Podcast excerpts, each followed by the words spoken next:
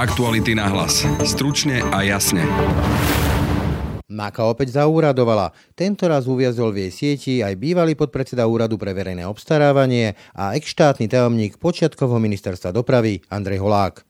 Ak sa tento človek rozrozpráva, môžu jeho slová viesť aj k ďalším vysoko postaveným politikom z éry Roberta Fica, tvrdí investigatívny novinár Martin Turček. Pripadá to do úvahy, avšak už teraz pri výpovediach z kauze Mýtnik strany Suchobu a ostatných je pravdepodobné, že už sa ide na naozaj vysoké poschodia politiky, pretože vypovedajú už nielen nižší, ale aj vysokí funkcionári. Obvinenie zo zneužívania maloletej osoby dnes už exposlanca Heráka odhalili priam katastrofálny stav, ako tento štát chráni deti, ktoré má vo svojej zodpovednosti.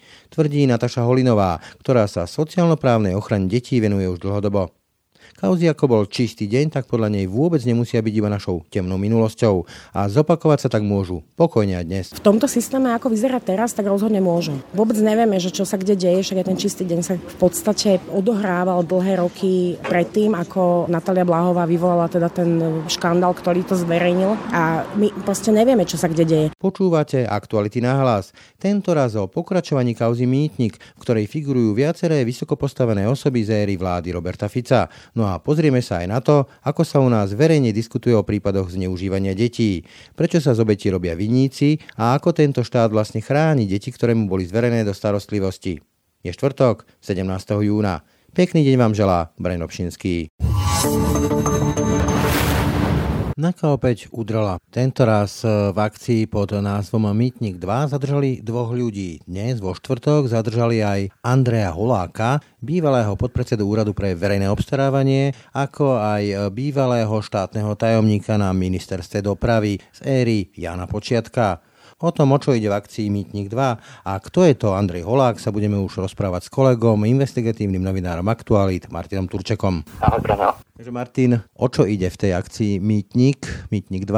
Ide o zmluvy firmy podnikateľa Michala Suchobu za viac ako 40 miliónov eur z Baniarny, ktoré boli uzavreté na základe dohody medzi Františkom Imrecem a Michalom Suchobom. Toto momentálne policia vyšetruje, viacerí ľudia sú v tejto kauze momentálne obvinení z korupcie a vo väzbe vrátane aj bývalého Daniarov Františka Imreceho.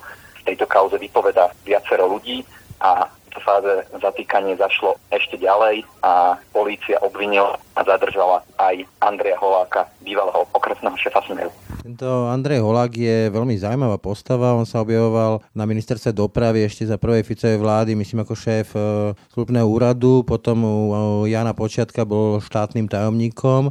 Dokonca dohliadal aj ako hodnotiaci člen v tom e, známom povestnom mýtnom tendri, potom sa presunul na úrad pre verejné obstarávanie a potom si ho adoptoval po voľbách Richard Sulík a ocitol sa v spoločnosti MH Management. Kto je vlastne tento človek? Lebo vyzerá to byť veľmi zaujímavý životopis e, a zrejme rozhodoval o neuveriteľne veľkých peniazoch. Áno, ide o dlhoročného funkcionára Smeru, ktorý bol okresným predsedom Smeru v Bratislave. V tom čase mal funkcie aj na ministerstve dopravy, kde dohliadal na mýtny tender, z ktorého komisii bol prítomný. Dlhodobo po otázkach na mýtny tender Holák tvrdil, že ten tender bol v súlade so zákonom, dokonca aj keď sa snažil dostať do rad Úradu pre verejné obstarávanie, už pod vedením súčasného šefa Miroslava Hliváka, tak Holák tvrdil, že mýtny tender bol v poriadku čo bol asi aj jedným z dôvodom, prečo sa do Rady úradu pre verejné obstarávanie nedostal. Ja ťa preruším, ja len pripomeniem, že to je ten tender, v ktorom figurovali tie dievčiny obsluhujúce schránku na Cypre Ibertax, ak si dobre pamätám.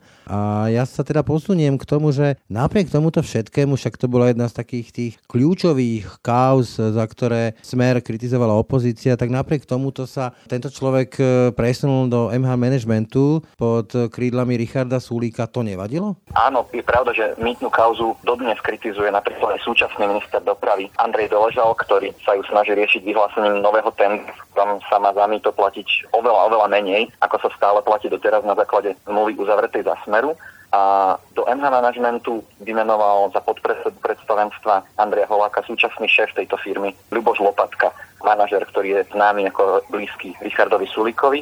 Keď sme sa Ľuboša pýtali na to, či Holákovi dôveruje aj napriek spojení so Smerom a týmto kauzám, tak sa Lopatka vyjadril, že rešpektuje prezumpciu neviny a že o politickú ani inú a dokonca ani sexuálnu orientáciu spolupracovníkov sa nezaujíma. Čiže tá stranická knižka pre neho dôležitá nebola a kauzy bližšie nekomentoval odvolal sa len na prezumpciu neviny. Ako som už spomínal, tak e, pán Holák sa pohyboval v prostredí, kde sa rozhodovalo o desiatkách a stovkách miliónov v rôznych tendroch. Dovolím si tak zašpekulovať, keď sa rozospieva tak ako povedzme Ľudovít Mako, tak môžu sa tam ocitnúť potom v tých jeho výpovediach aj mená, ktoré figurujú v tých tendroch ako mýtny tender a tak ďalej, teda ex-ministri dopravy, či už to bol Jan Počiatek a tak ďalej? Pripadá to do úvahy, avšak už teraz pri výpovediach v kauze mýtnik strany Suchobu a ostatných je pravdepodobné, že už sa ide na naozaj vysoké poschodia politiky, pretože vypovedajú už nielen nižší, ale aj vysokí funkcionári. Čo sa Holáka týka, ten je s kauzou Mýtnik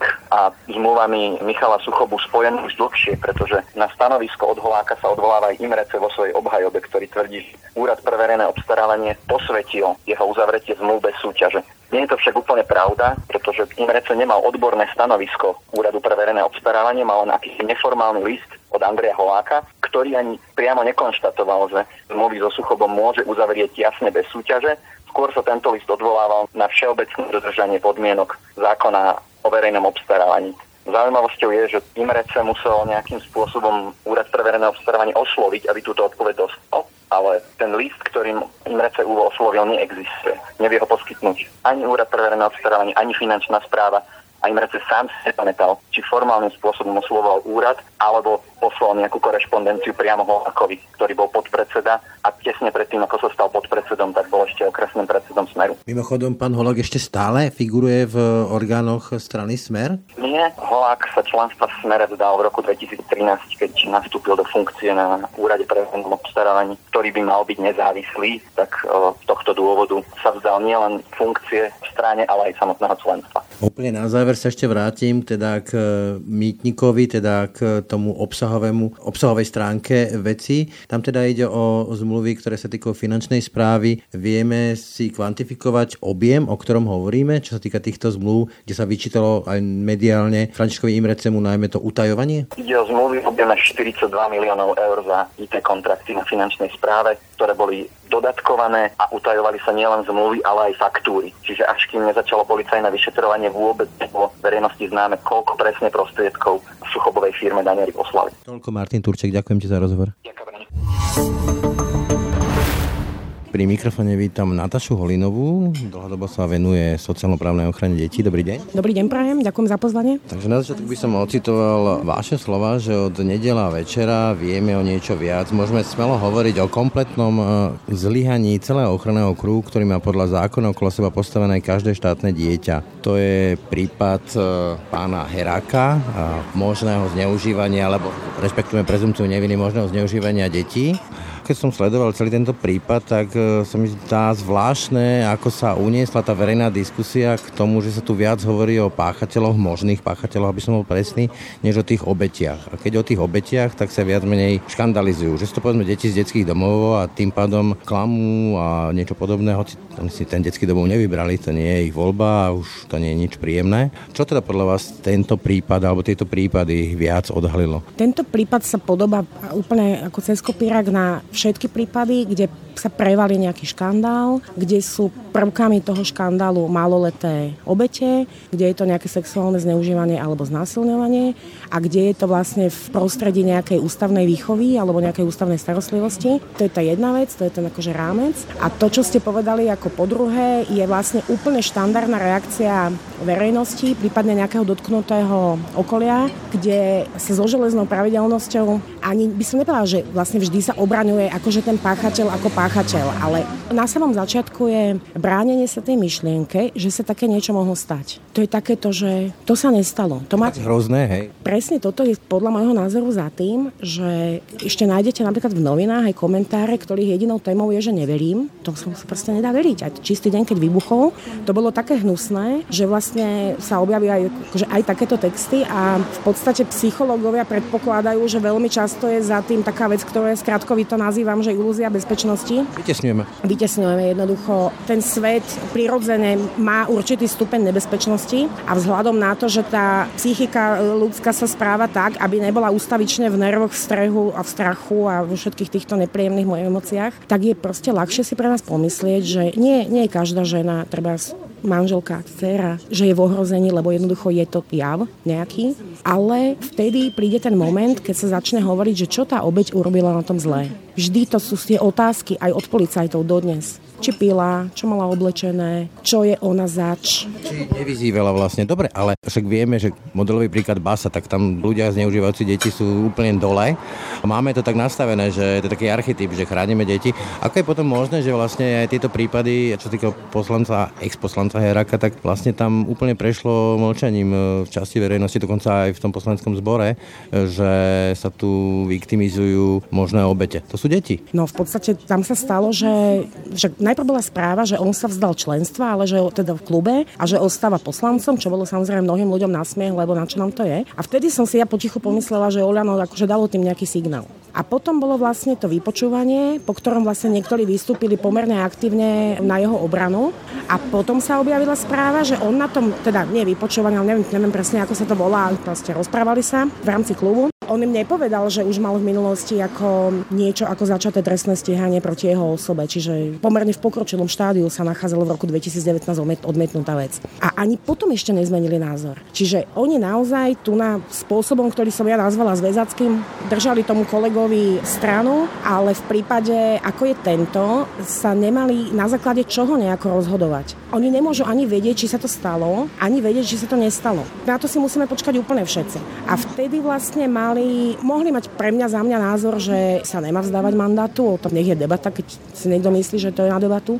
Podľa mňa sa mal vzdať akože bez debaty, ale priznávam na to právo. Ale vlastne oni prešli mlčaním aj to, že on okamžite obkydal tie deti z detských domovov, úplne paušalizujúcim spôsobom vyhlásil, že oni si vymýšľajú. On sám je vlastne. To už akože ne, úplne, že nedomyslel, to už je proste úplná šlahačka na tom, že aj on je z domova, takže potom čo si mal to mysleť človek, ktorý z domova nie je. Okrem toho je to somarina na prvý pohľad. Potom sa ešte bránil vlastne tým tvrdením, že máme sa pozrieť na jeho prácu čo je ako úplné zavádzanie, lebo, lebo žiadna najbohumilejšia práca e, neznamená, že sa niekto nedopustil ako tohto trestného činu. To môže byť kňaz, lekár, ešte si pokojne povedzme niekoľko vysoko užitočných zamestnaní.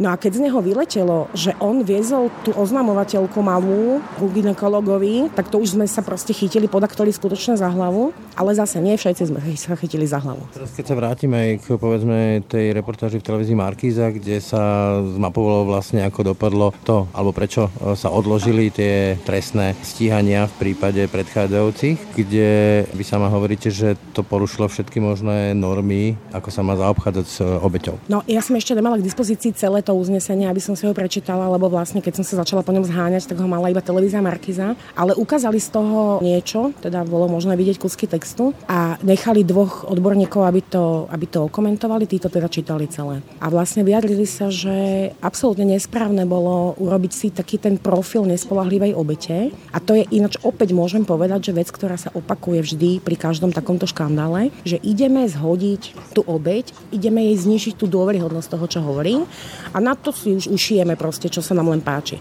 Môže byť z domova, môže byť, tu na vlastne sa riešila školská dochádzka a či si nosí do školy pomôcky. To je sexuálny život. To je jednoducho... Mm, Dobre, čiže chcete tým povedať, že tieto prípady sú v podstate modelovými prípadmi, ako sú chránené povedzme deti v detských domovoch, ktoré sú odkazané vyslovene a iba len na štát, ktorý ich má chrániť. Takže nechránia ich my musíme dúfať, že v čo najväčšej časti týchto zariadení všetkých možných, kde prebieha ústavná starostlivosť a sú tam umiestnené rozsudkami, vrátane resocov alebo aj na výchovné opatrenie uložené súdom to patrí a teda a teda. Musíme dúfať, že majú okolo seba lucidné tie dospelé osoby, lebo tie riaditeľe detských domovov, tu jedna proste posadí heraka s dievčačom do auta a choď na ginekológiu a iná, dúfam, ale o tých prípadoch sa nedozvieme, o tých, ktoré sa riešili správne, my sa dozvieme vždy iba o tých zlých. Dúfam, že vlastne pôjde normálne postupom, o ktorom ja tvrdím, že na ňo netreba vysokú školu, že proste stačí porozmýšľať a hneď ich oddelím od seba, nedovolím tomu označenému pachateľovi, aby vplýval na dieťa. Napríklad treba kontaktovať prokuratúru, nielen proste čakať, kedy príde na ten pravidelný dozor vykonávať, postarať sa o to a toto trestné stíhanie, pokiaľ sme ho mali možnosť vidieť, tak bolo zastavené spôsobom, ktorý je úplne do neba volajúci.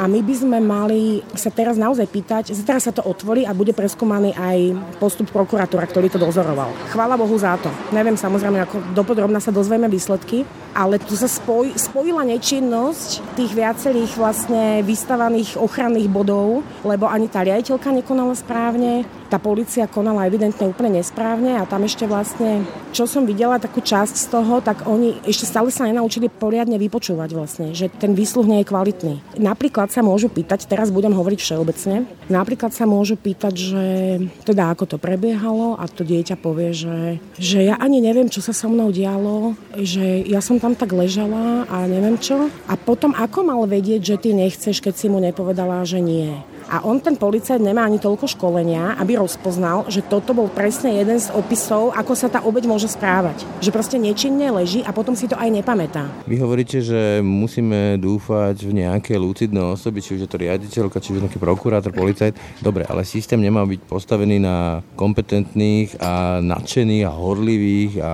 dobrých jedincoch, ale má to byť systém. Čo v tom teda systéme zlyháva, čo s tým teraz? No v podstate toto hovoríme a píšeme úplne, že dlhé roky, že presne toto, čo vravíte, že bohužiaľ teraz je to závislé iba od šéfa nejakého zariadenia, by som tak zovšeobecnila. A jedna z vecí, ktoré nemáme a ktoré už snáď konečne sa začne aspoň uvažovať o ich vzniku, je niečo ako nezávislý kontrolný mechanizmus sociálky, čiže z odboru SPO, ktorý je na každom úrade práce a tie majú nad sebou ústredie sociálnych vecí práce a rodiny.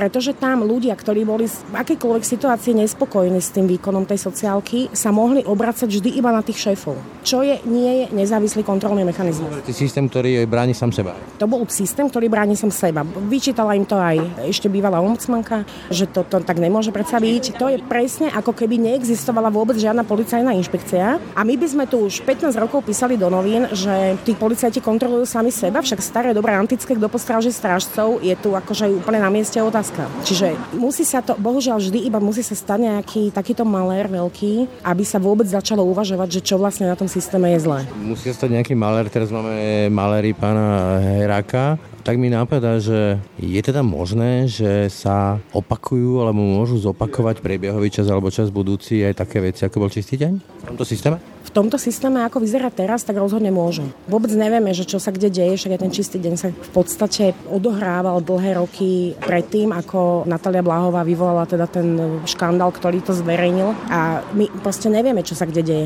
Ja iba viem, že keď napríklad som písala nejakú vec, ktorú by som povedala, že z okruhu sociálno-právnych vecí, tak ja napríklad, ja máte to aj na stránke ústredia než napísané, že médiám neposkytujú informácie, lebo chránia deti, chránia deti pred zlými médiami samozrejme. Hej? A teraz ja čo vlastne normálne mám aj maximum z toho spisu preškrtaného, aj na nejaké pojednávania som chodila, aj neviem čo, tak nedostanem odpoveď ani na otázku, ktorá je treba systémová, veď ja sa ich nepýtam, že či má to dieťa dve ruky a dve nohy, akože na to konkrétne dieťa. Ja sa ich spýtam, že takýto postup je podľa vás v poriadku takýto postup, alebo zverejňovanie informácií, alebo niečo takéto sa spýtam a oni na všetko vlastne vždy odpovedali, teda pokiaľ sa hodilo takto odpovedať, vždy to bolo, že budú proste chrániť dieťa pred týmito zlými médiami.